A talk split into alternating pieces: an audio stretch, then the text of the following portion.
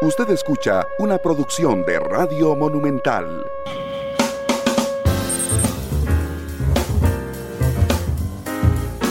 Dos de la tarde con tres minutos. ¿Qué tal? Muy buenas tardes. Bienvenidos a Matices, este programa en el que analizamos los temas que son noticia en Costa Rica y en el mundo. Muchísimas gracias por acompañarnos.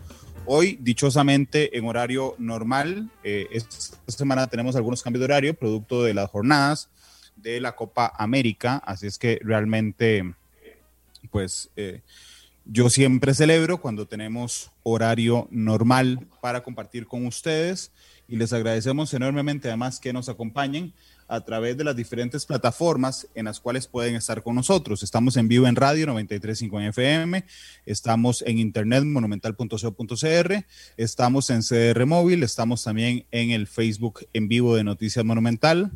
Hoy hablaremos de la operación Cochinita, como le ha llamado las autoridades judiciales, que podría ser el escándalo más grande de corrupción en la historia de nuestro país. Para eso invité a dos reconocidísimos abogados a quienes yo eh, no me canso de decirlo cuando los tengo conmigo, porque los conozco personalmente, sé la calidad de profesionales que son, pero además la calidad de personas que son, y yo me enorgullezco cada vez que los tengo hoy por primera vez juntos en Matices. Don Egual Tacuña, ex juez penal, abogado penalista, profesor universitario, analista desde hace muchos años de Noticia Monumental. Don Egual, bienvenido a Matices, ¿cómo le va?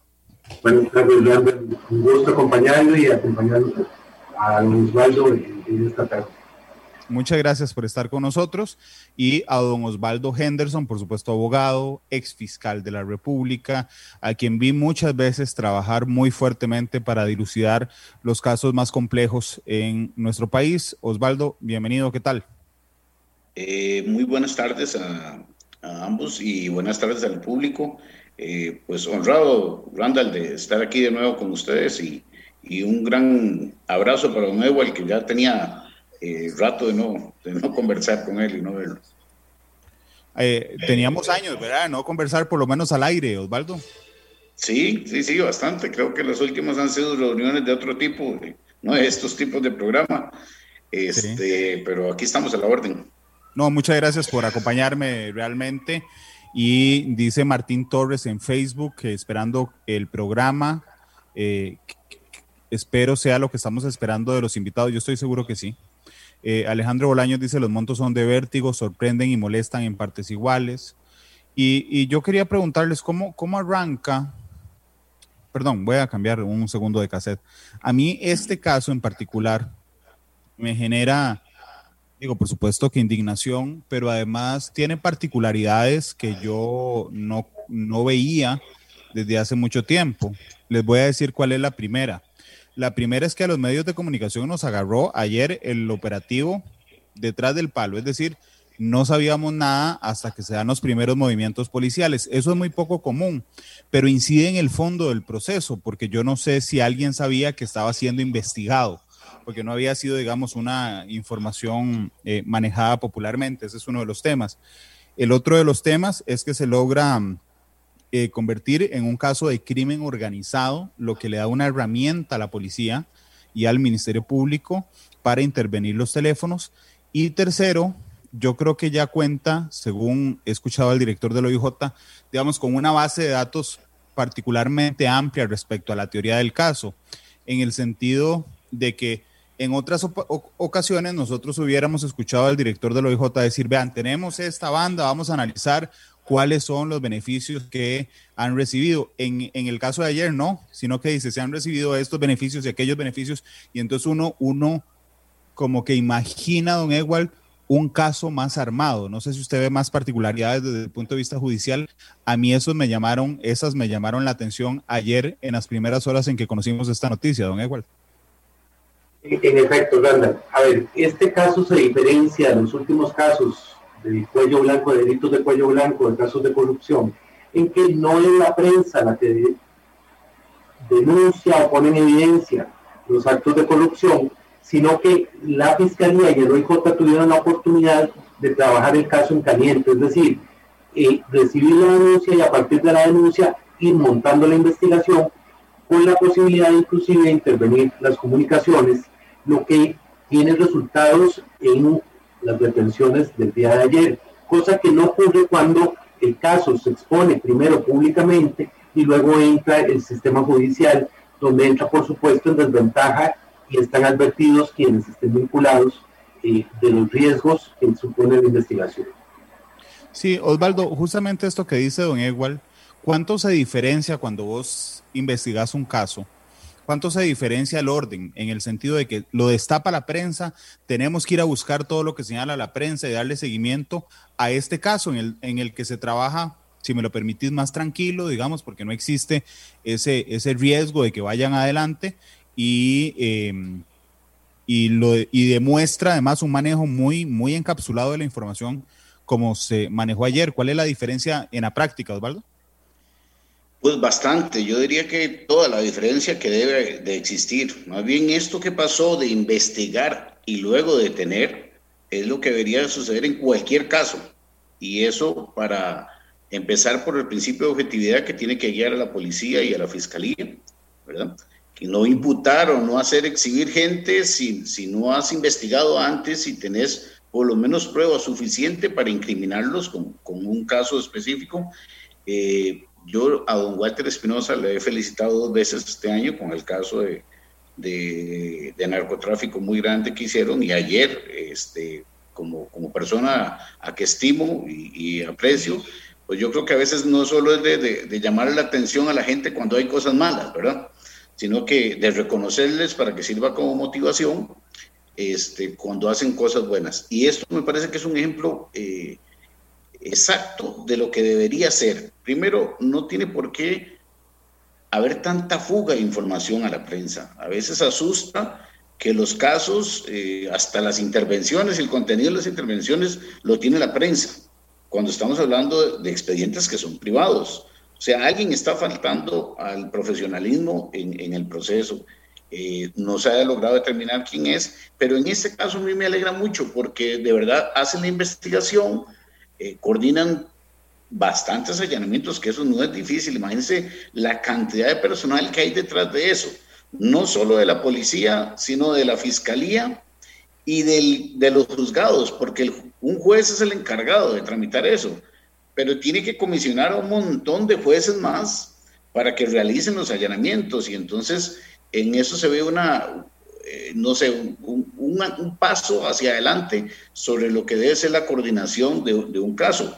Y otro aspecto es que lo que vos hablabas, cuando se tiene la presunción de la comisión de un delito, la fiscalía con la policía debe armar su teoría del caso. Y su teoría del caso no se hace deteniendo y después pensando qué es lo que investigo.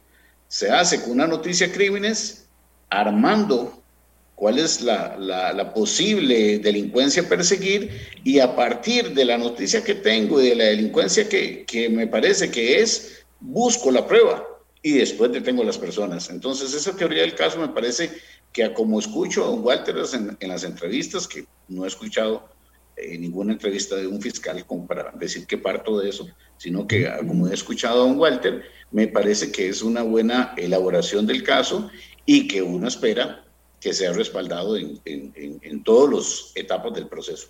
Sí, de hecho, el Ministerio Público, Osvaldo, no ha dado declaraciones, digamos, más allá de un comunicado, por una razón que ahorita vamos a hablar, que tiene que ver con la inhibitoria de la fiscal general eh, sobre este tema y con el manejo de doña Cris González como fiscal subrogante eh, en, el, en, el, en el proceso a mí me llama, Osvaldo, tremendamente la atención esa compartimentación de la información.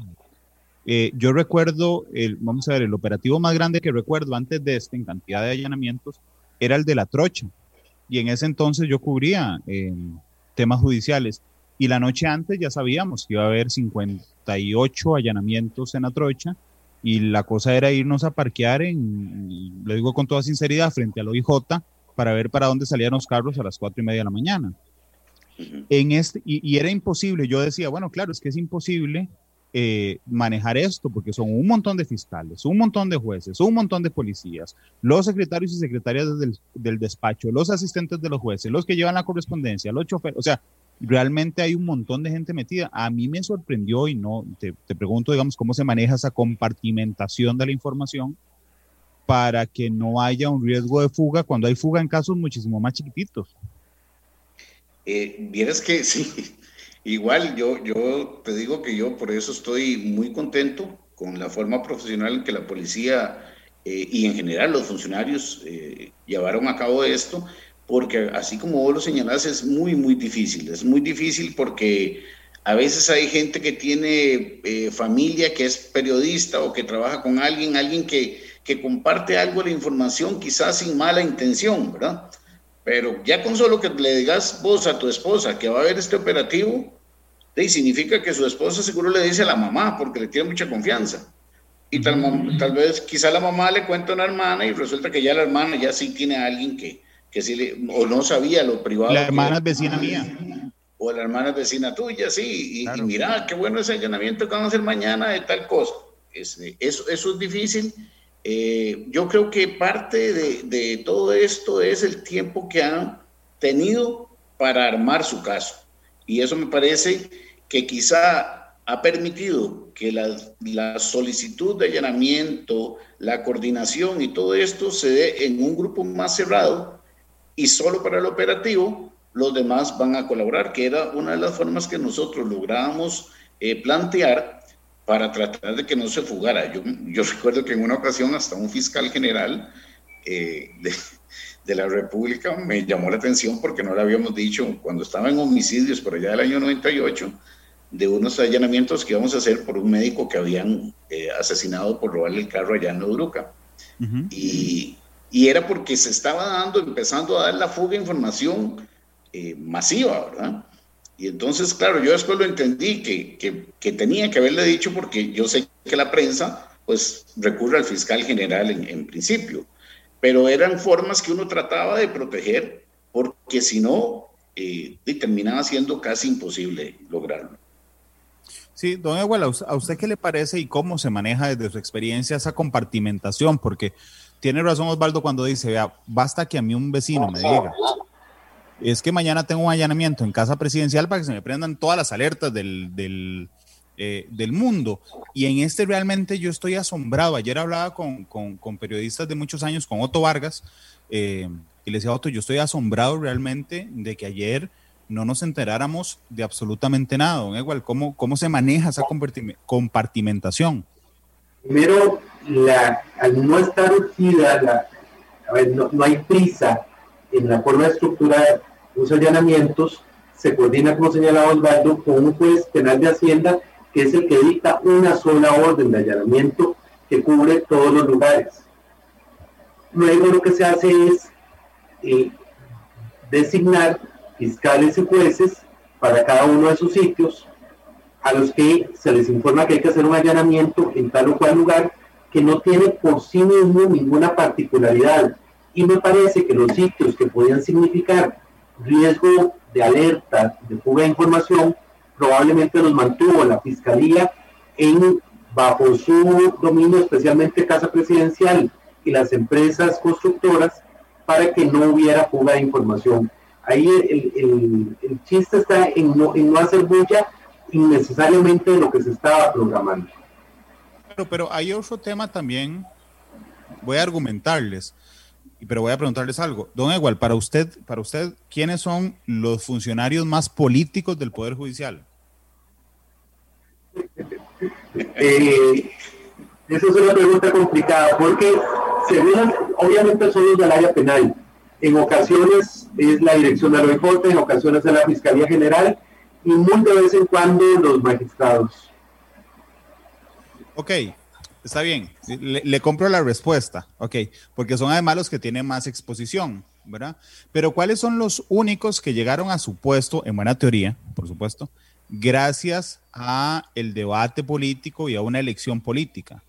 Los magistrados, pero están fuera de este, de este caso. Así es, ese era, ese era el argumento al que quería llegar, don Igual. En este caso, en este caso, no hay ningún miembro de los supremos poderes eh, involucrado lo que libra, por un lado, por, supuesto, a la, Fiscalía General, digamos, de manejarlo, pero además a que no haya que pedirle a la sala tercera de la Corte la autorización para los allanamientos.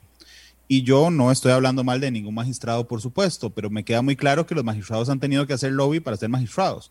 Eh, es decir, que han tenido contacto, todos entendemos eso, con, con diputados y me parece que, mantener, digamos, que eso también refleja un poco eh, el manejo de más bajo perfil del caso en los últimos meses. Yo realmente eh, creo que si en algún momento se hubiera hecho una solicitud de intervención telefónica a miembro de los supremos poderes por este tema, hace rato, don Ewald, sabríamos nosotros.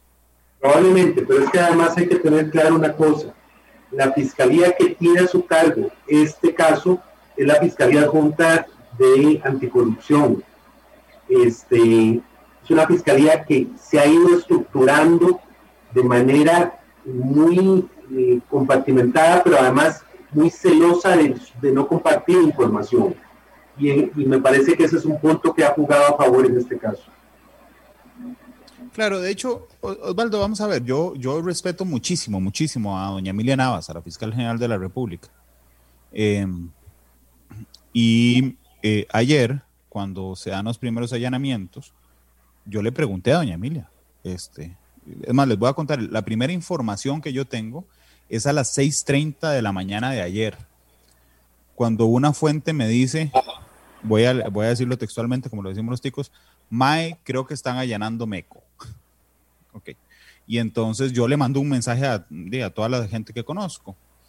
Este, doña Emilia, le, igual le mandé un mensaje a doña Emilia, que normalmente nunca suelta absolutamente nada de los casos. Y lo que me llamó la atención es que a las siete pasadas, cuando ya habíamos averiguado qué era, me puso, lo estoy viendo en tele. entonces, me acabo de enterar. Y yo realmente, más allá de que sea doña Emilia, yo tengo la pregunta, eh, Osvaldo, vos que pasaste por la fiscalía, ¿realmente se puede mover un operativo de este tamaño con tal cantidad de fiscales, con tal cantidad de gente, sin que doña Emilia, por ejemplo, se dé cuenta de que se está preparando algo, algo grande? No porque ella se vaya a meter, sino por un tema de logística. ¿Realmente se puede? Pues para serte sincero, Randa, yo creo que es muy difícil, sobre todo por un, por un punto de partida. O sea, por más que digamos que uno se inhibe de un caso, como fiscal, porque corren las mismas reglas que para la judicatura, eh, lo cierto es que a diferencia de los jueces, que, que los rige un principio de independencia, en la fiscalía es un principio de jerarquía y de unidad. Y entonces quien tiene el ejercicio de la acción penal en Costa Rica no son los fiscales, es la fiscal general. Que y delega. por delegación, por delegación los demás pueden actuar. Por eso no tienen esa, esa independencia de criterio eh, que podría tener un juez, ¿verdad?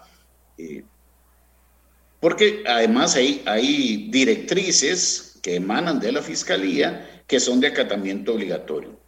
Yo sí creo que es muy difícil. Ahora, yo confío en el profesionalismo de doña Emilia, ¿verdad? De que haya yo, tenido, yo que, sí, que haya tenido, digamos, la menor noticia, la menor noticia este, del caso, pero que no, no sepa del caso es, es casi imposible. O sea, te están poniendo a una gran parte de la fiscalía a trabajar en un caso concreto un día y, vos si sos el jerarca tenías que saber eh, que eso está ahí.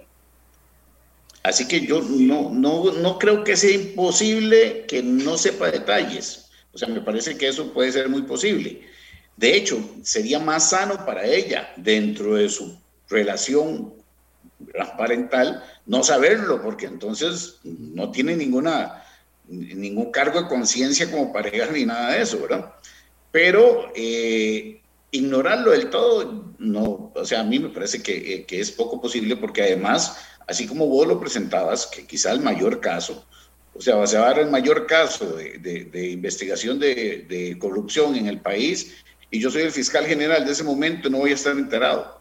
O sea, eso me parece que, que, que, que, no, puede, no es del todo posible. Sí, yo creo, don Igual, no sé si comparte conmigo, porque doña Emilia está de vacaciones, desde antes de eso. Actualmente, esas vacaciones yo las veo muy, muy, muy casuales. Exactamente, porque, porque puede ser que, que yo sepa que están llevando una investigación, que yo le diga al fiscal, al fiscal encargado, vea, yo no puedo enterarme nada del caso porque tengo una inhibitoria. Nada más dígame más o menos qué semana va a hacer todos los movimientos. Yo me voy de vacaciones y usted libremente maneja aquí porque además yo delegué en usted. Me suena que es más o menos así. Supongo que concordamos, don Igual. Creo que es la correcta. Y que es además, digo, aquí me están diciendo, Randall más pollito, dice Araceli Elizondo. Por supuesto que no. Eh, digamos, lo que pasa es que además me parece la actitud más proactiva de un fiscal o una fiscal general que efectivamente, digamos, tiene una relación de parentesco con quien eh, representa judicialmente a algunos de los investigados, don Edward. Es que, en, efecto, yo coincido con Osvaldo en que no me, no me como el cuento de que doña Emilia no supiera que había un caso grande en proceso, porque además es un caso que lleva años. Eh, lo que sí estoy convencido es que no conoce detalles, que tuvo el cuidado y, el profesionalismo de decir, donde tengo un eventual conflicto, no quiero interesarme, no quiero estar enterada de lo que se va a hacer, pero además prudentemente se aleja en el momento en que el caso eh, va a, ser ya público y van a haber detenciones y va a haber eh, cuestionamientos si ellos tuvieran tanto del, caso. Hablemos, don Igual, del caso en particular. Yo ayer, cuando escuché a don, a don Walter a las siete y pico de la mañana decir, lo logramos calificar como crimen organizado y por tanto tuvimos acceso a intervenciones telefónicas y yo dije, uff, ahora sí, digamos, porque eso es diferente, me parece a mí. ¿Podría darme, don Eduardo, su opinión de, que, de cómo, digamos, vuelve más sólido el caso eh, una intervención telefónica y además la diferencia que hay entre corrupción y que no permite intervenciones y crimen organizado que sí permite intervenciones, don Eduardo? crimen organizado no es un tema tan complicado. Se requieren dos cosas. Más de cuatro personas imputadas en un mismo caso y penas superiores a los cinco años en los delitos que se investiguen. Ya ahí hay crimen organizado. Entonces, un poco desmitificarlo es una cosa complicadísima de lograr. Lo que ocurre es que al estar esta investigación caminando en caliente, que llamo yo, es decir, mientras están ocurriendo los hechos de corrupción, el tener los teléfonos pinchados, las comunicaciones intervenidas, permite ir confirmando los hechos, las hipótesis de la fiscalía y de alineando de mejor manera las este, líneas de investigación, tanto policiales como de la fiscalía. Y eso es una ventaja enorme, porque escuchar que se le está regalando a Juanito una vaca e ir a verificar si la vaca se la dieron es mucho más fácil que después de que se ha hecho un escándalo, cuando las personas ya no brindan comunicaciones telefónicas y se cuidan mucho de lo que van a comentar a través de mensajería o a través de, los teléfonos. Sí, de hecho, Osvaldo, en, el proceso de investigación, ¿verdad? Donde hay, eh, que se puede hacer hacia atrás, digamos, se puede hacer una, una, se me olvidó cómo, cómo le llaman ustedes. ¿Un qué? Un rastreo. Gracias, don Igual, sí. Un rastreo que es donde uno dice, fulano llamó a Mengano y le escribió a Sutano, pero no tiene el contenido de la, de la conversación. ¿Cuánta ventaja investigativa le da al Ministerio Público y a la Policía Judicial, por supuesto, tener acceso a ese contenido de la investigación, Osvaldo? Eh, de las conversaciones, perdón. Eh, exactamente así como don Ewell lo señala, es, es, es otra cosa porque te permite en la búsqueda de la prueba ir localizando la prueba testimonial, la prueba indiciaria y sustentándola con otro medio que coincide, que por lo general en el derecho penal, el punto de partida es que todos son inocentes hasta que una sentencia demuestre lo contrario.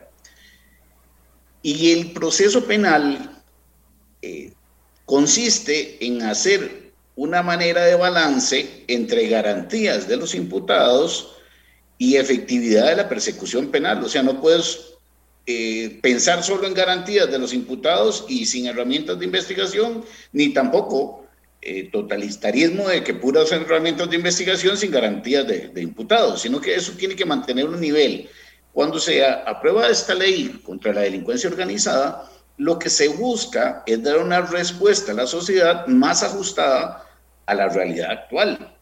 Que ya sabíamos que habían actos de corrupción, me imagino que de mucho antes, pero herramientas prácticas para este tipo de investigaciones como la intervención telefónica no existían y es por esta ley que se vienen a poner en práctica. Entonces, claro, vos le puedes poner no solo contenido a esas comunicaciones, sino que al indicio que te dan los rastreos, también le, haces un posterior este, cotejo. Por decirte algo, yo tengo rastreos en que hay comunicaciones entre Ewell y yo, muy frecuentes. Eso me lleva un indicio para pedirle a un juez una intervención.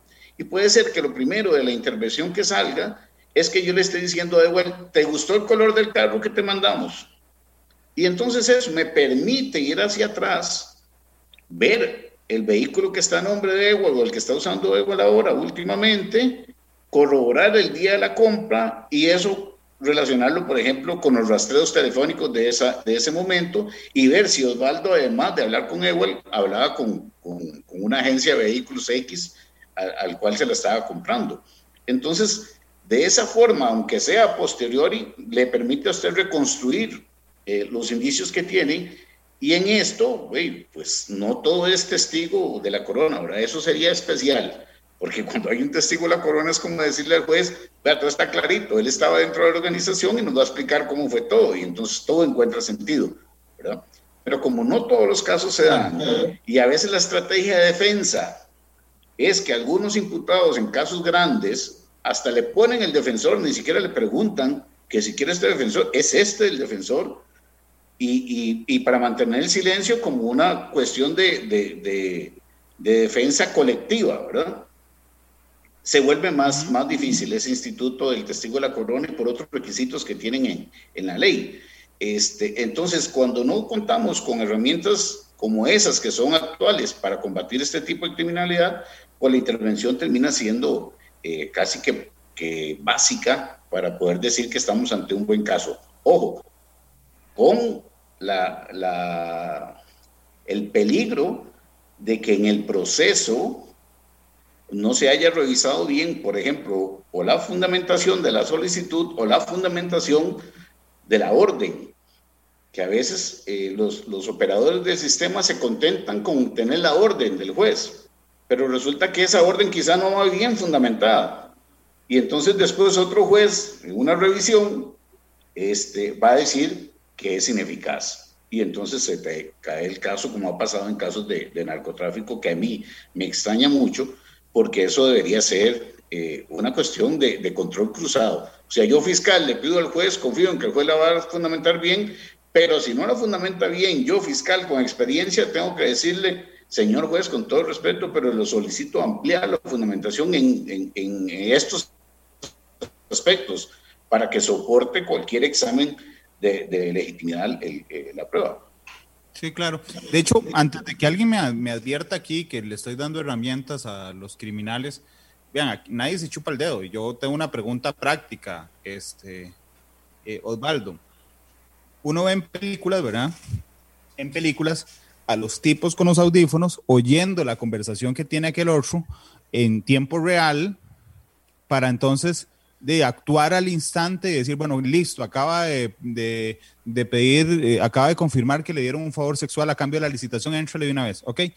Yo tengo entendido, pero te pido que me agregues por favor, que aquí no es así. Aquí, digamos, no es en tiempo real que se escuchan las eh, conversaciones, ni, es, ni los fiscales se enteran, digamos, en tiempo real tampoco, de cuáles son las conversaciones de los imputados. ¿Eso es así?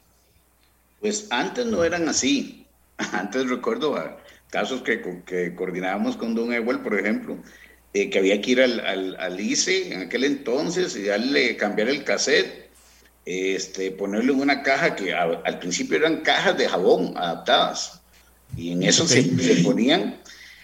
Este, pero ahora no, ahora sí tenemos un centro de intervenciones. La diferencia está en que si el caso exige que vos tengas que tener eh, instantáneamente la información para hacer una detención, o si es como un caso como este, que no es tan necesario, porque hay que ir armándolo bien para saber quiénes participan, quiénes no participan o qué nivel de participación tienen, e ir verificando, por ejemplo, si hay dádivas, la existencia de esa dádiva, dádiva o, la, o la trazabilidad de la misma.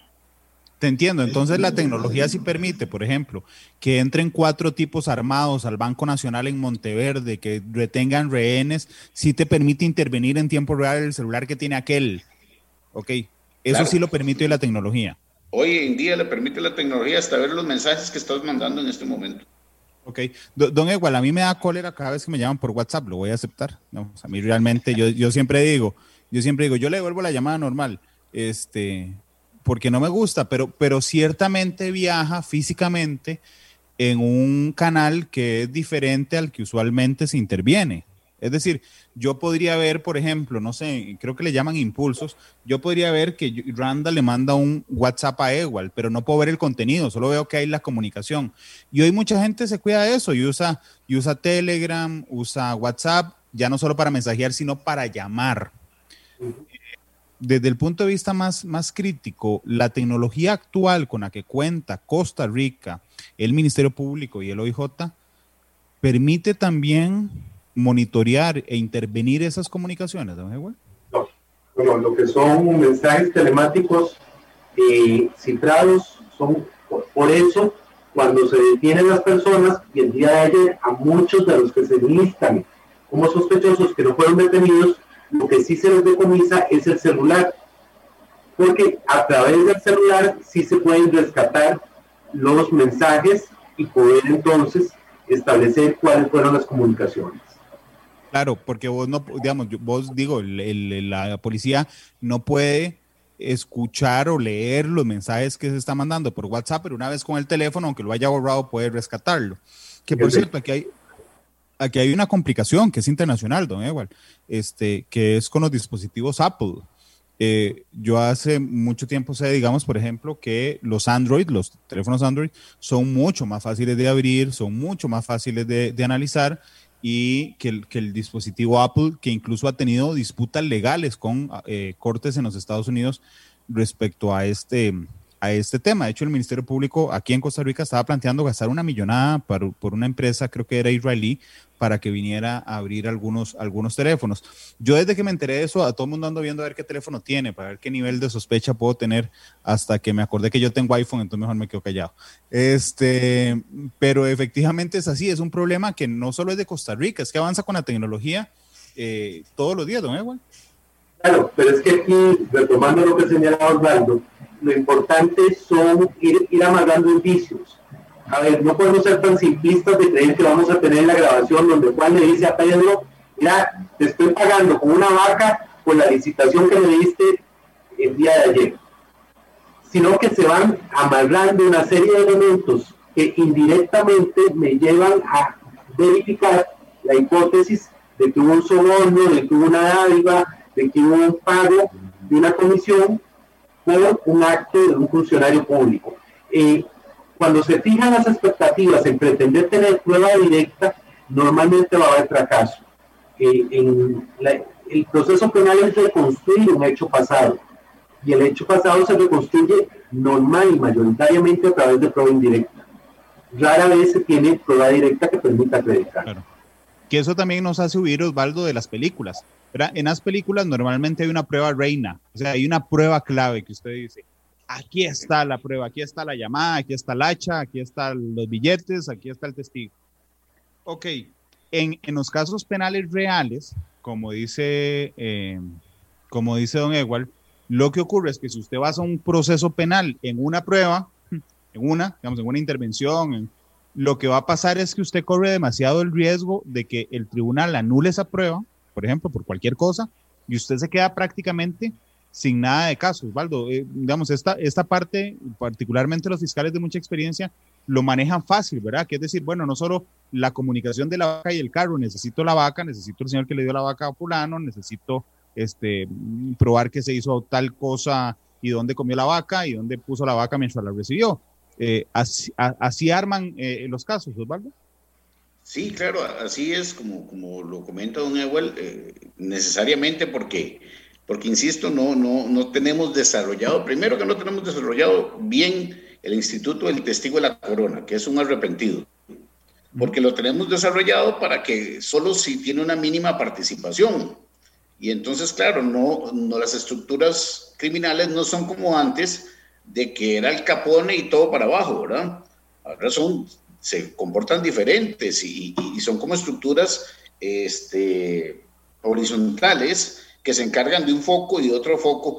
Eh, a este le, corresponde buscar debilidades de los funcionarios públicos, ¿verdad? Seguirlos, no sé, lo que sea, ver si este funcionario público que se, que se encarga de visto bueno a la construcción de, de, tales proyectos, le gusta la cerveza, por ejemplo, y si se va los viernes al mismo lado y empezar a, a meterse ahí para generar empatía y llegar a tener eh, este, eh, la posibilidad de, de ir eh, reclutándolo. O bien si le gustan mucho los carros, que vos ves que aunque la casa es de término medio, pues resulta que está hasta aquí con una deuda de un carro último modelo de una marca fina. Y entonces ya puedes descubrir que tiene una inclinación sobre eso y sobre eso vas a ir a tratar de influenciar para que acepte, ¿verdad? Es como, como trabajar el, el, al, al, funcionario. Pero hay otras personas que lo que le corresponde es hacer la, la, oferta del servicio que se va a dar en el momento que, que, hay, que hay que darla y a sabiendas que por detrás nos van a ayudar, pero entonces, aunque estén conscientes, todos tienen diferentes tipos de, de participación. Y efectivamente, como vos decís, eh, no, no se puede eh, fundar un, una causa o un proceso o una acusación en una prueba única.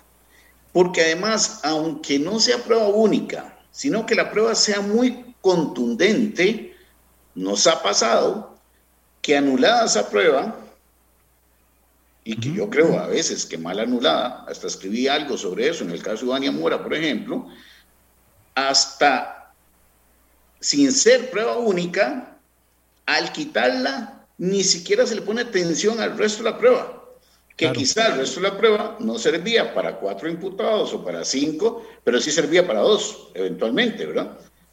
Pero como que cayéndose el, la intervención o cayéndose el testigo tal, eh, la cosa se cae en general y no necesariamente es así. Por eso esto de la persecución penal es, es un trabajo diario de desarrollo de la prueba indiciaria. Cuando usted le pregunte a un fiscal qué es prueba indiciaria y no se lo pueda definir, eh, es como darle un consejo mejor. Eh, quizá esto no sea lo suyo, porque definitivamente si usted no maneja la prueba indiciaria es muy difícil armar casos esa concatenación de indicios que habla Ewell, eh, tenés que tenerlo mapeado en la cabeza.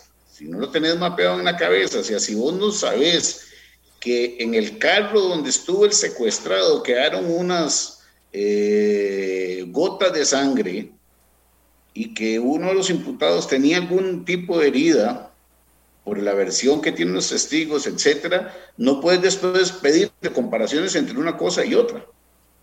Y entonces no tiene la prueba suficiente. Pero si, si el fiscal, no digo el fiscal, porque en realidad tienen que ser equipos de investigación, aquí no es un fiscal que lleva la causa, aquí tiene que ser un grupo de fiscales y policías que piensen en conjunto, porque tres cabezas piensan mejor que una, y más si son seis, pues mucho mejor, y, e ir planificando como un plan de vuelo, ¿verdad? Una bitácora de, de diligencias necesarias y, e ir analizando con los resultados que se obtienen, qué cosas que al principio parecían no ser importantes en la investigación, resulta que con algún otro dato te salta eh, la luz y te das cuenta que es muy importante para, para armar ese, esa, esa prueba indiciaria.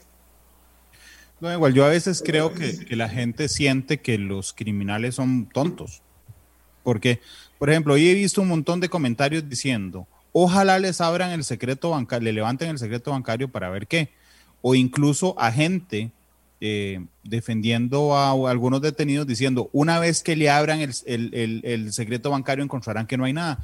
Y digo, por Dios, ¿quién manejará en este instante eh, su rastro criminal a través de transferencia simple? O sea, eh, digo, a, mí ni siquiera se me ocurre que alguien diga, sí, mira, pagame el soborno a tal cuenta y ponerle abajo soborno del CONAVI. O sea, eso no pasa, particularmente con la naturaleza de los beneficios que se estaban otorgando. O sea, carros, terrenos, que es más fácil de rastrear, dinero en efectivo, favores sexuales, que imagínense dónde va a quedar eso en el secreto, en el secreto eh, bancario. Creo que este caso, don Egual, y le agradecería si no lo aclara, no va tanto a ver el estado de cuenta de fulano tal, va más, digamos, a la práctica a la dinámica de vida y de relación que tenían los imputados? Hay la línea de determinar incrementos patrimoniales, es decir, de un momento a otro, la persona, su familia, una sociedad en la que participa o alguien que sirve de testaferro, recibe la propiedad, recibe el dinero, recibe el vehículo, recibe la vaca, Y entonces lo que importa es seguir el gasto del dinero. Eh, aquí más importante que las cuentas de muchos de los imputados son las cuentas de las empresas corruptoras que permiten identificar salidas de dinero que directa o indirectamente van a llegar al patrimonio de la persona imputada o de personas cercanas a ellas.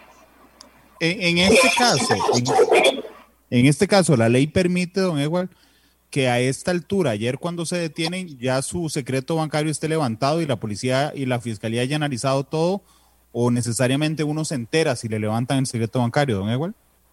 yo supongo que el secreto bancario está levantado hace varios meses, cuidado si no más de un año.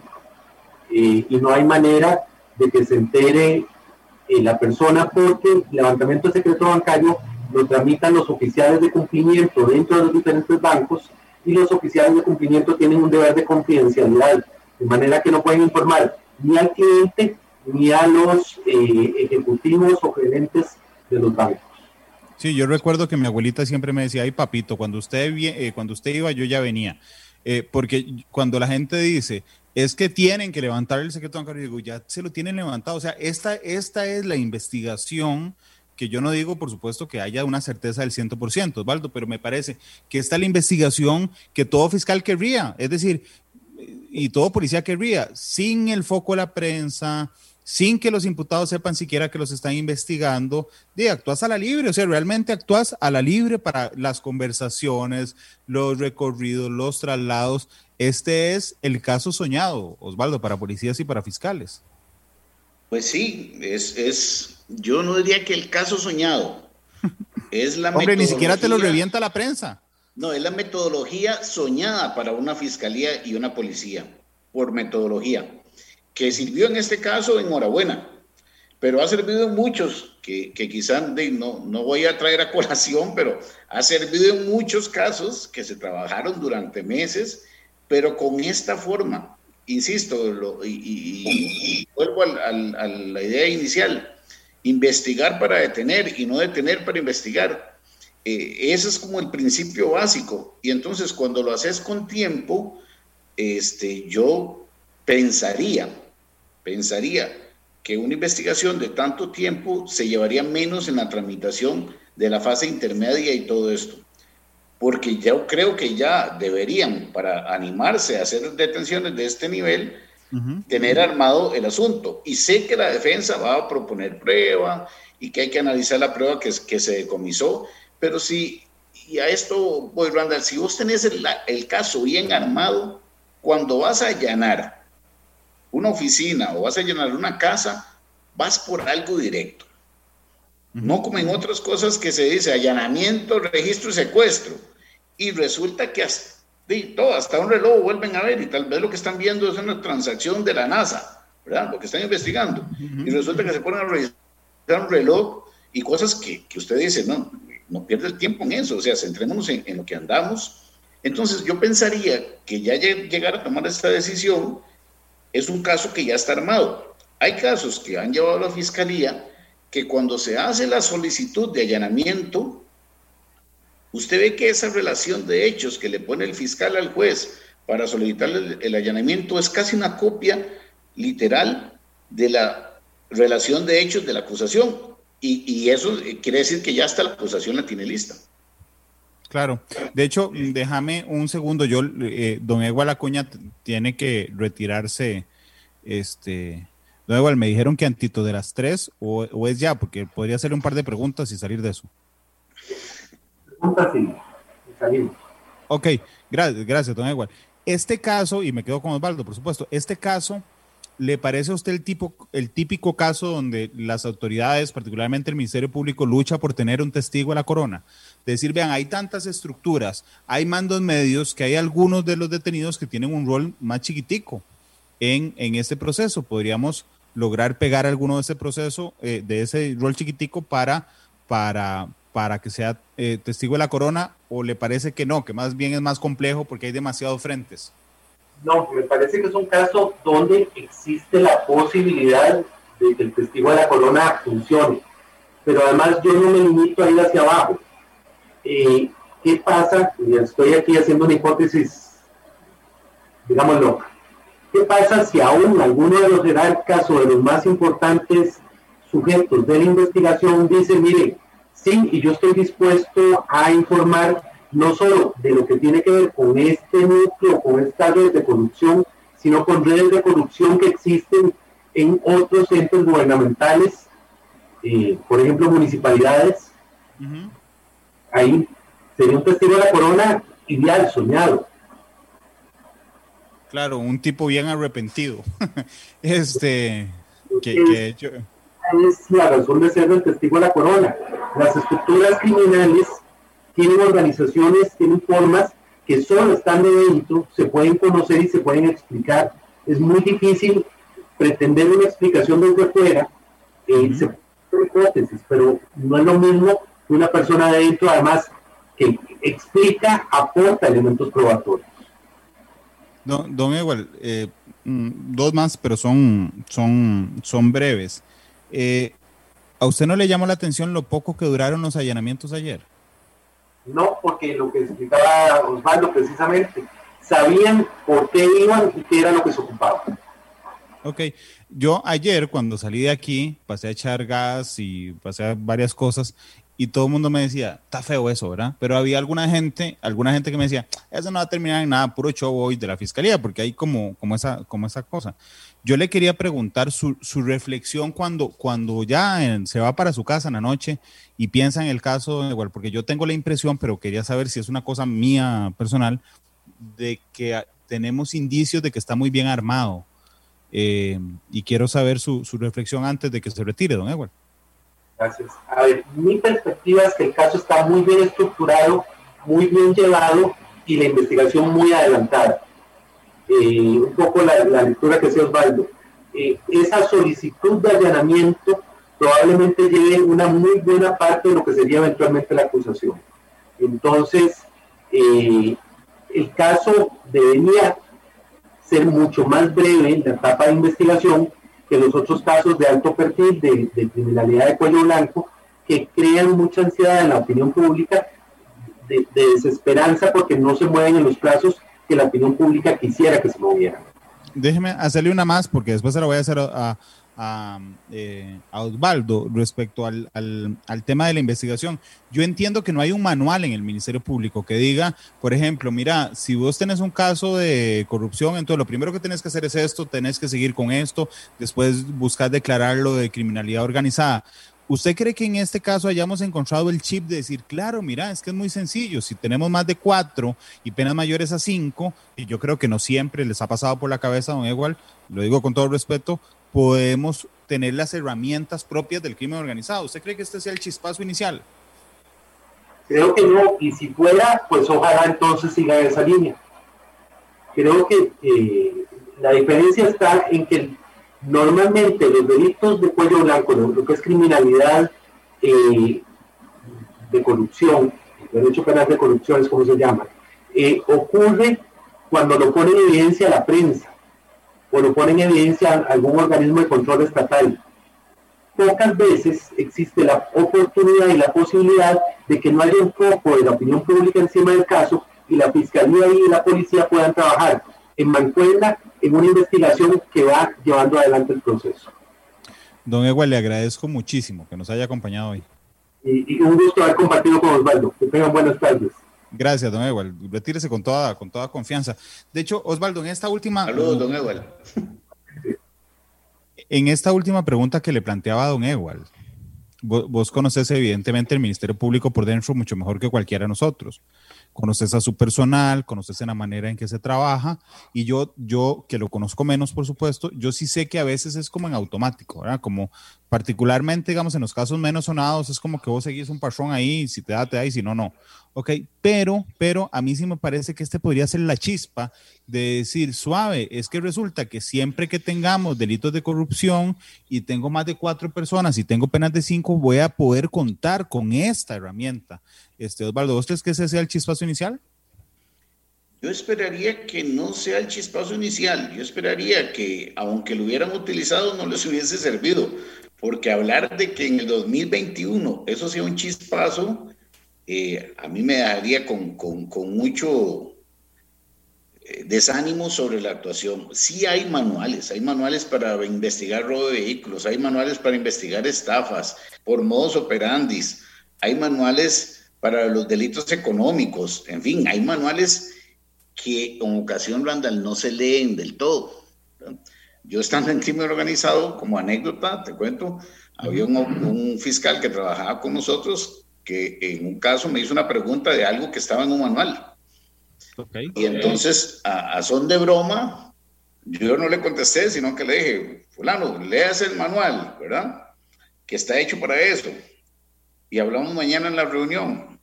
Entonces, claro, en, en cuestión jocosa, los demás fiscales, después de ese día, para molestarme a mí, que era el jefe, ponían el manual encima del escritorio y decían, aquí está la Biblia, ¿verdad? Cualquier cosa. Eh, pero sí hay, o sea, sí hay. Pero eso depende más, no tanto de los manuales, sino, te digo, de la metodología de trabajo. Yo no creo en los casos grandes que puedan ser de un fiscal. Eso, eso lo practicábamos en crimen organizado que le llamábamos sometimiento a estrés, que llega un caso grande, Ron Randall, se le asigna a usted, usted tiene una semana para preparar un PowerPoint y nos dice qué es lo que hay denunciado, qué es lo que usted piensa del delito y qué medios de prueba cree usted que se puedan eh, eh, buscar para esto. Y entre los demás fiscales y la policía empezábamos a opinar, no, eso no se puede, no se puede intervención porque pasa esto. O para pedir intervención tenemos que primero pedir que, es de, que se decrete la, la criminalidad organizada, el proceso especial, y ahí se lo podemos fundamentar. En fin, de esa lluvia de ideas es que los casos se pueden trabajar de esta forma, porque alguien solo, eh, ahí estaría el problema. La cantidad de casos que tiene la fiscalía hay que darle respuesta. Pero usted no puede clasificar todos los casos iguales, porque algunos tienden a ser casi como de maquila. O sea, hay fiscales que tienen 200, 300 casos en su escritorio. Esos tienen que resolver ¿Qué se va a reunir con otro fiscal y con la policía, organizar investigaciones? Va resolviendo casi que como que atropelladamente, ¿verdad? Para mantener el circulante y que no prescriban. Pero, pero tipos de casos de estos, de narcotráfico, la metodología siempre tiene que ser esa. O sea, pensarlo, trabajarlo, investigarlo y luego allanar. El asunto con la corrupción, que disculpad solo para, para cerrar, es que sí, yo comparto mucho con, con don Edward, que, que, el asunto con la corrupción no es algo que la gente esté acostumbrada a denunciar y a pasar la información, sino que por lo general es, desde el caso aquel de aviación civil y todos esos para adelante, son periodistas que le llega un buen dato y que, y que lo trabajan y boom, la noticia, y entonces ya usted va contra, contra el reloj a investigar desordenadamente. Y además con todo, eh, todos los ojos de la prensa encima. Eh, Osvaldo, yo, yo te pregunté o pregunté lo de los manuales porque yo sí tengo una, yo esperaría que no sea un chispazo en pleno 2021, pero es que tengo una pista para creer que es un indicio, a seguir en tu, en tu eh, jerga, tengo un indicio para pensar que sí es un chispazo es que don Walter Espinosa, quien yo también respeto muchísimo, eh, dijo ayer, la novedad en este caso es que logramos declararlo de crimen organizado. Él, y eso nos permitió contar con las herramientas que, ok, entonces yo dije, suave, suave. O sea, si es novedad, que dicha y que siga siendo novedad, pero compartiría la misma preocupación tuya de que en pleno 2021 sea la novedad hacer algo que está... Eh, desde hace muchísimos años eh, pendiente. Pero además, Osvaldo, porque yo no sé si a ustedes les pasa, digo ustedes los fiscales y, policías, porque Osvaldo tiene la experiencia de haber trabajado en las dos cosas, en el OIJ y en el, y en el Ministerio Público, si les agarra el síndrome de Perry Mason o el síndrome de, Sherlock Holmes, ¿verdad? A los periodistas sí, a mí me agarró la fiebre en un momento que yo dije, yo aquí, eh, si sigo mis, si sigo mis, mis, mis instintos, es probable que destape eh, miles de cosas y yo lo vivo todos los días con, periodistas jóvenes de que, de que dicen, no, no, es que yo tengo la corazonada de que esto me lleva a tal cosa. Yo supongo que con ustedes será igual y que con el tiempo se van aplicando a que, mira, digamos, no es que, no es que te vas a ir a parar una esquina a buscar el testigo clave en ese, en ese caso, sino que tenés que seguir una metodología, Osvaldo. Sí, la metodología es el, punto de partida. Eh, y por eso en muchos de los manuales se habla de la teoría del caso porque es una forma ordenada de que un fiscal dirija a la policía en una investigación, que la investigación la va a hacer la policía, porque Randall, en esto, en la práctica, se han dado problemas de problemas. Desde el 98 se dieron un montón de problemas de roles confusos, ¿verdad? de, fiscales que querían ser policías, investigar ellos, o policías que no hacían la investigación si el fiscal no les decía qué hacer. Este, con esto de la dirección funcional fue un poco mal entendida al, inicio y ya después se fue eh, mejorando mucho y, y, visualizando como un trabajo de equipo. ¿verdad?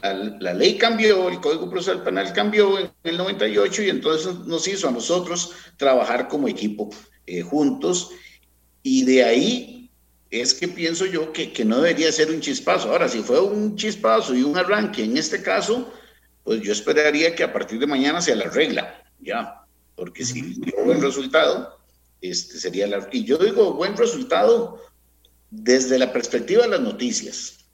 Yo no conozco el expediente como para decir que sí está tan armado como dice la policía, ¿verdad? O como dice don Walter Espinosa, o, le falta, ¿verdad? Eh, eventualmente, el, en, en 30 años de estar ahí en eso, yo vi casos en donde la policía allanaba y se decía que ahí estaba todo y cuando usted ya iba por la prueba para fundamentar una acusación no daba suficiente. Ahora se supone que debería dar porque, porque están dirigidos por la fiscalía que ya hizo ese, ese, ese análisis de, carga probatoria. Claro, de hecho, vamos a ver, ayer, ayer Camilo Saldarriaga, el asesor de, de, Casa Presidencial, hizo algo que me hizo pensar mucho, porque evidentemente eh, uno empieza a armar, sobre todo en este caso en el que no teníamos idea por dónde iba, uno empieza a armar ahí un rompecabezas, ¿verdad? Y entonces, por ejemplo, el OIJ publica la lista de apellidos de los detenidos a las 10 de la mañana.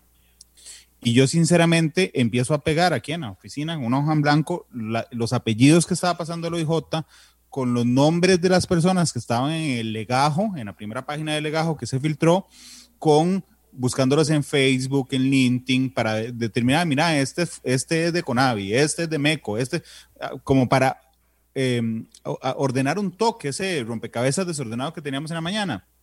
Y Camilo Saldarriaga sale una noche en un video diciendo, no, es que yo estoy metido en la investigación porque ahora que conozco el expediente, hay dos, eh, en dos intervenciones me nombran ¿ok? Entonces ya, ya es un elemento más a hacer rompecabezas, pero después pensé que eso, eso también es una decisión muy arriesgada por parte del Ministerio Público como director funcional de la investigación. Desde el momento en que vos detenés o imputás o te moves, digamos, de esta manera, vos le das acceso completo al expediente, ya no solo, no solo a los detenidos, a los imputados, a sus abogados, a los asistentes de los abogados, es decir, todas las herramientas sobre las que te estás moviendo y las pruebas que estás buscando, enterás a los imputados que tenés eso, que andás detrás de lo otro, es decir, les abrís, digamos, tu investigación, Osvaldo, eso también se valora.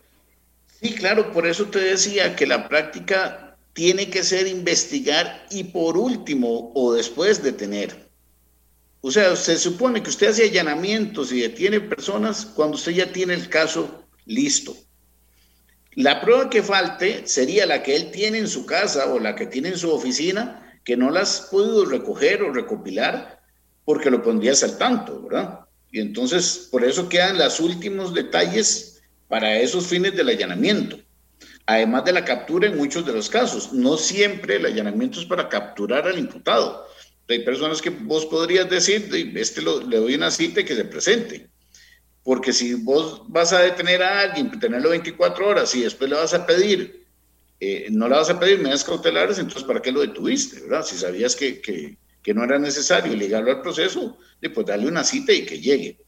Pero se supone que la investigación ya debería, antes de los allanamientos, tener la carga probatoria suficiente para sustentarla y solo depender de algunos detalles que cierren ese cuadro probatorio que ocupás para la acusación en los allanamientos. Pero si vos allanás, digamos, depende del caso, si allanás pensando que ahí es donde vas a encontrar la prueba, tiene que ser un caso de narcotráfico, que allanás para encontrar la droga o el dinero.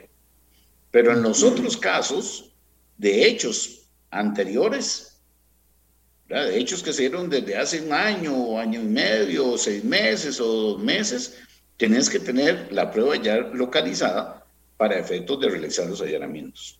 Ese orden no, nunca, nunca ha fallado. ¿verdad?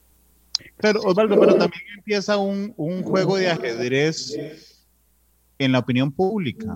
Eh, no sé, vamos a ver. En, el caso de Ivania Mora, eh, que Osvaldo era, era fiscal, de ese caso yo lo, yo lo cubrí.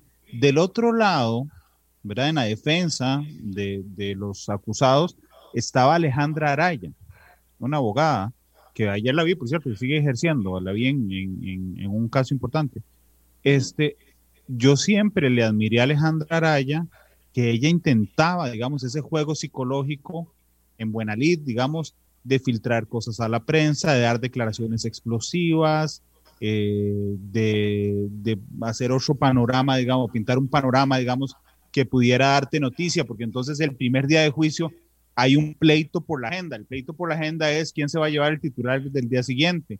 Fiscalía acusa a Randall de haberse robado 100 millones de dólares, ¿verdad? o eh, Randall dice, eh, eh, robé porque me estaba muriendo de hambre y debía 50 pensiones alimentarias. Digamos, ahí hay, una cosa que, que, uno podría pensar que no debería importarle al, al Ministerio Público, pero es que es importante porque marca la opinión pública. Entonces empieza eso, las consultas, los movimientos, las filtraciones del expediente, no solo por parte de policías y fiscales, sino también de defensores. ¿verdad? Que buscan demostrar, claro, vea, vea, vea lo que tienen mío, vea lo que tienen mío. No es, lo que tienen es ese párrafo que no dice nada. E, ese juego empieza a partir de ya.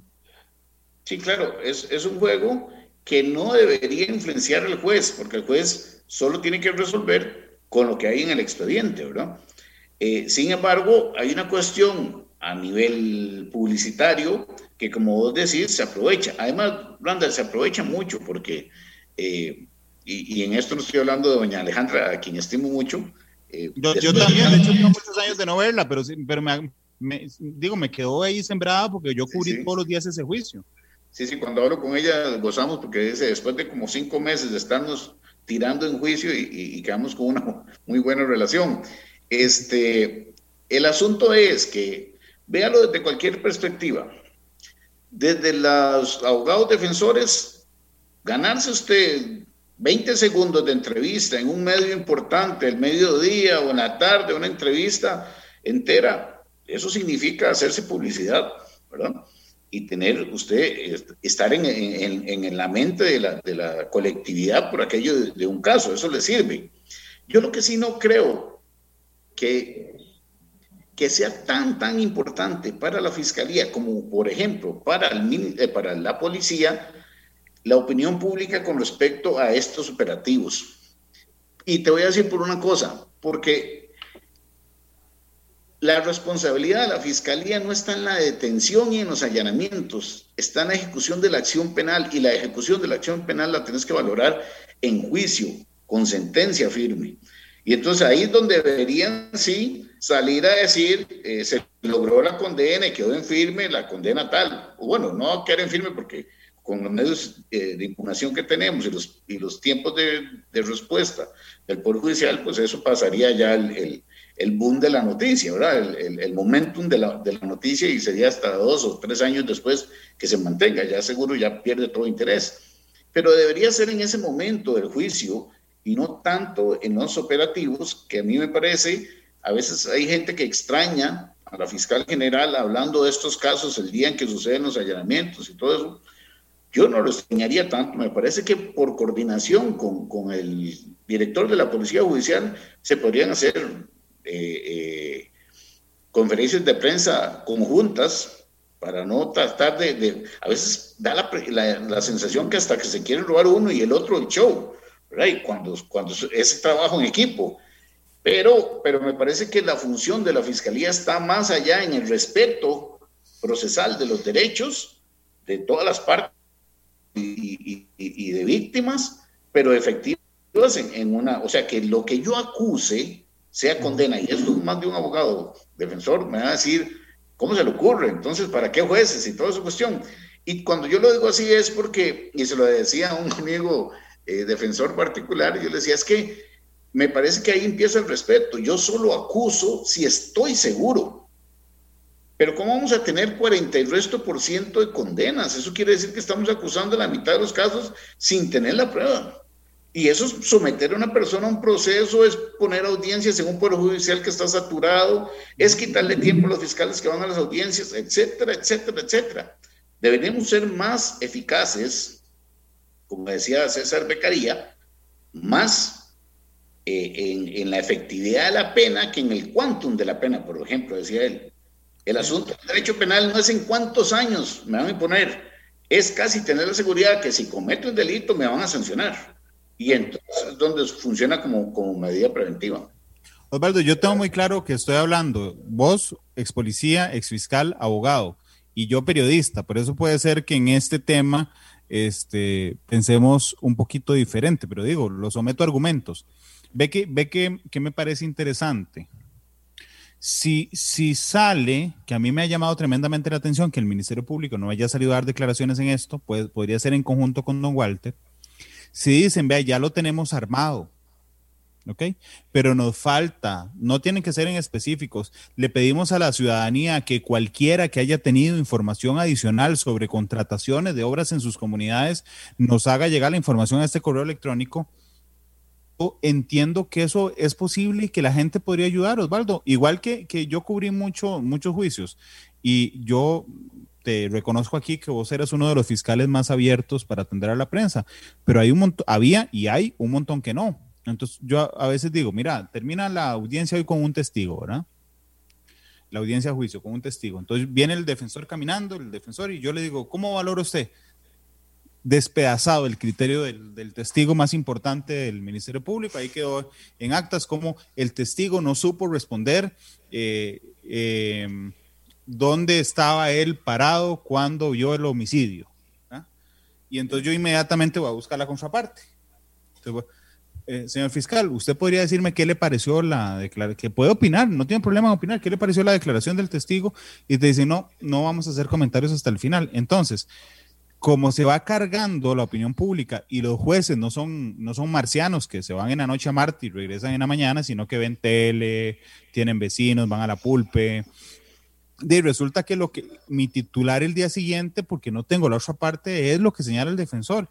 Y muchas veces uno tiene que hacer el ejercicio periodístico de decir, y por supuesto, esto me lo está diciendo el defensor porque es el defensor, ¿verdad? Pero digamos, pero a mí sí me parece, eh, con, con ligeras excepciones entre las que estabas vos, que, que esto de que el Ministerio Público no dé declaraciones, por ejemplo, hasta el final del caso, los debilita un poco también en el, en el tema de la opinión pública, que puede no ser importante en este momento, pero que sí es importantísimo en el proceso oral y público de juicio.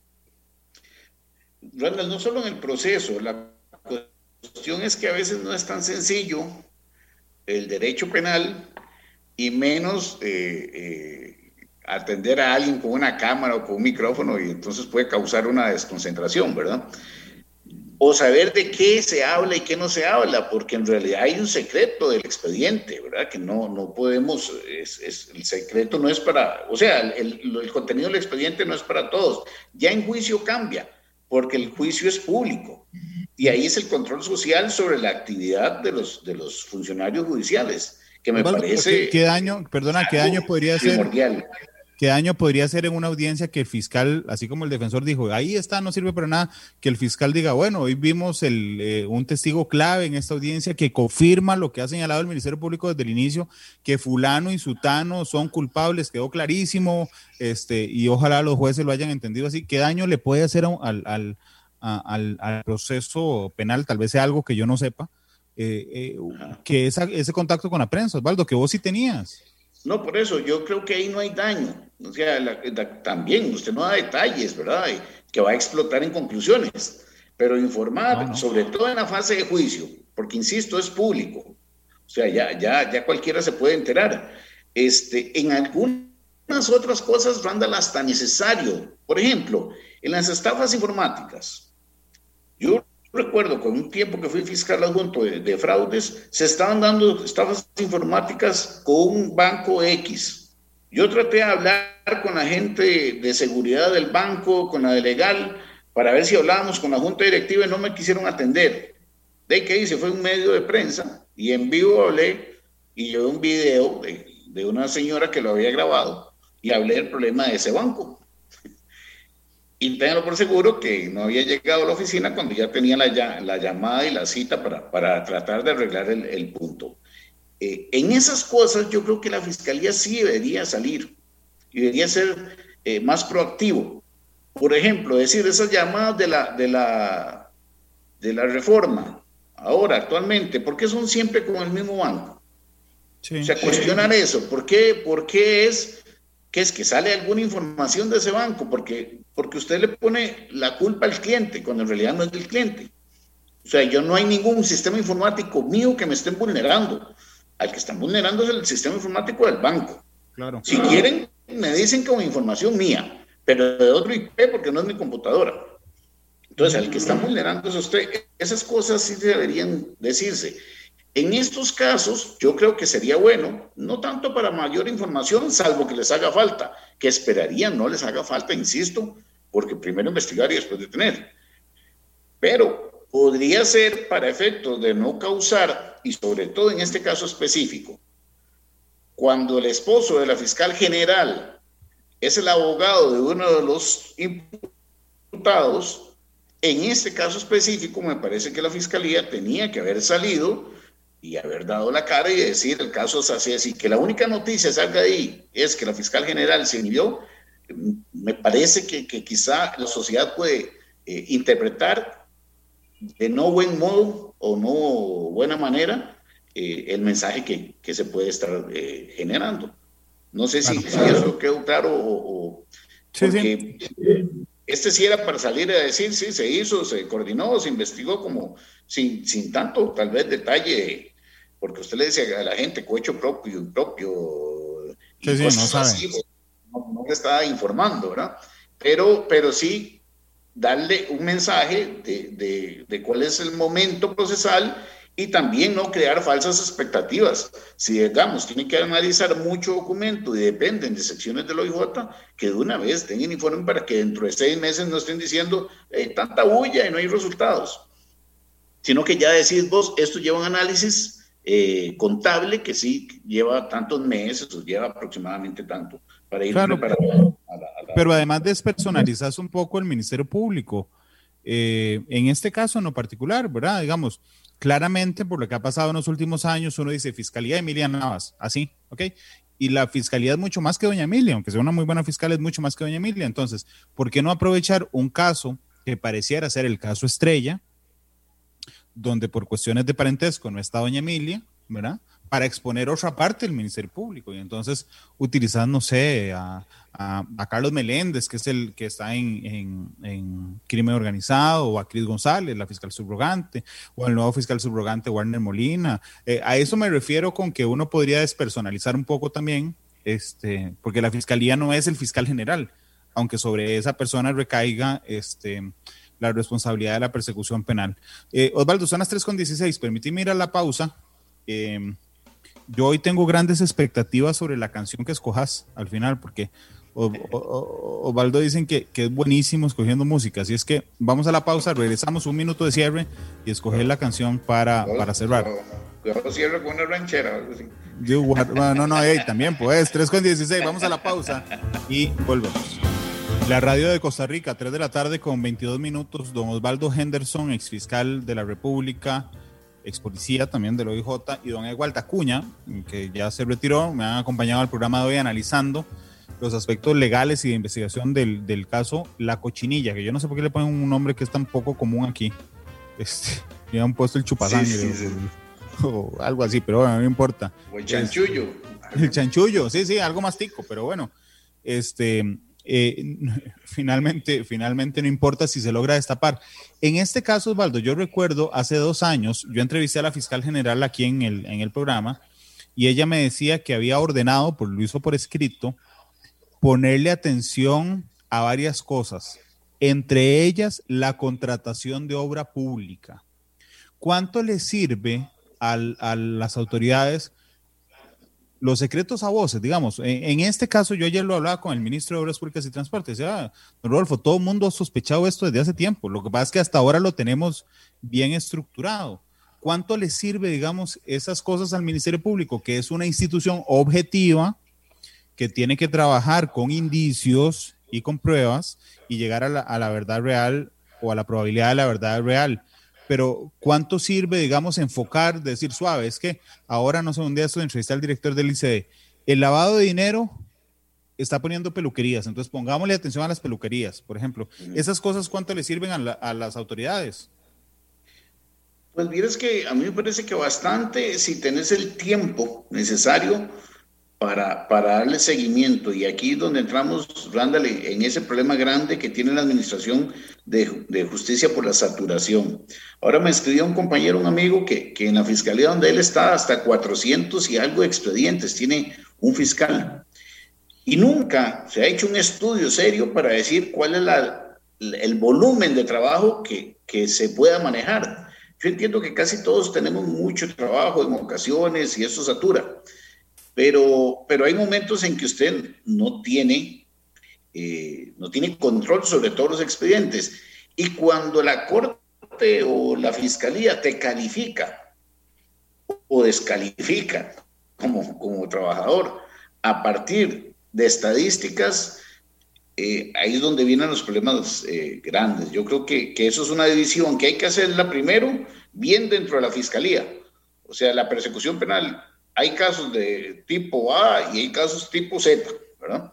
Y a partir de los casos tipo Z, estos eh, indicios de peluquerías, de cafeterías, eh, de carnicerías, es que hay muchos, hay, dinero invertido para lavado en, carnicerías, en tiendas en zonas del norte, norte hacia el Caribe, en fin, las características se van visualizando, pero si no les das seguimiento, debería dársele seguimiento de parte de las autoridades y trazar objetivos. No sé si te acordás de un, famoso, ya se, me olvidé, pero un famoso eh, personaje de Limón que lo persiguieron y lo persiguieron durante años y después lo terminaron deteniendo, pero, pero después de como 15 años de detenerlo, eh, perdón, de perseguirlo. De buscarlo de, buscarlo, no, de, formarle causas. Ah, ok. Y ahí es donde vos tenés que decir, aquí hay que hacer un alto en el camino, algo estamos haciendo mal. Y nos estamos desgastando sin, sin objetivos, eh, sí, sin lograr objetivos. Entonces, esas cosas que a veces son fuertes indicios, este, son necesarios trabajarlos, pero además, y creo yo, y por eso es que hay que tomar medidas, hay que, hay que regular cosas distintas, de, manera distinta. Digamos, tener una, una ley sobre, sobre jurisdicción de crimen organizado aprobada, pero sin sustento económico, entonces es como de darle al tolillo con el dedo a la sociedad. Decirle, sí, vamos a aprobar esta ley, van a haber jueces especializados y fiscales especializados, pero no hay contenido económico para eso. Entonces, no es lo mismo que un fiscal maneje rastreos telefónicos y prueba indiciaria de ánimo mitocondrial o, nucleado, o no sé, la, especializada, la especialidad que sea, a que a, un fiscal por rol le corresponda un caso. Este programa fue una producción de Radio Monumental.